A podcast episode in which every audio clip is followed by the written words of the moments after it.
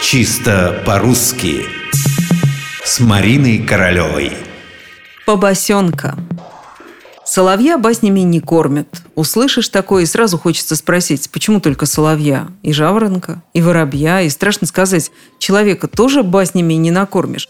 А уж если басня не годится, то менее существенная вещь и подавно не подойдет. Это я о побосенке или о побасенке – нет, так словари говорить не рекомендуют, поэтому продолжу о побосенке. Побосенка, побаска, побаутка. Даже такое слово присутствует в толковом словаре Даля. Побаутка – это анекдот, коротенький и забавный рассказец. Ну, вот такой, к примеру.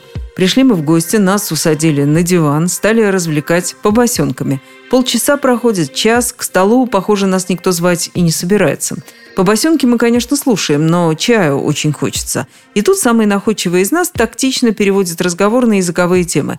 Дальше проще. Он берет с полки «Даля», открывает его на букве «П» и говорит «Какое все-таки богатство этот наш язык! Для одного понятия целых три слова. И побаутка, и побаска, и побосенка. Хозяева ахуют, гости ахуют, а приятель наш говорит а пословицы какие, боже, ну, что соловья баснями не кормят, это почти все знают. Но вот такую пословицу я первый раз вижу. Хороша побосенка с поросенком.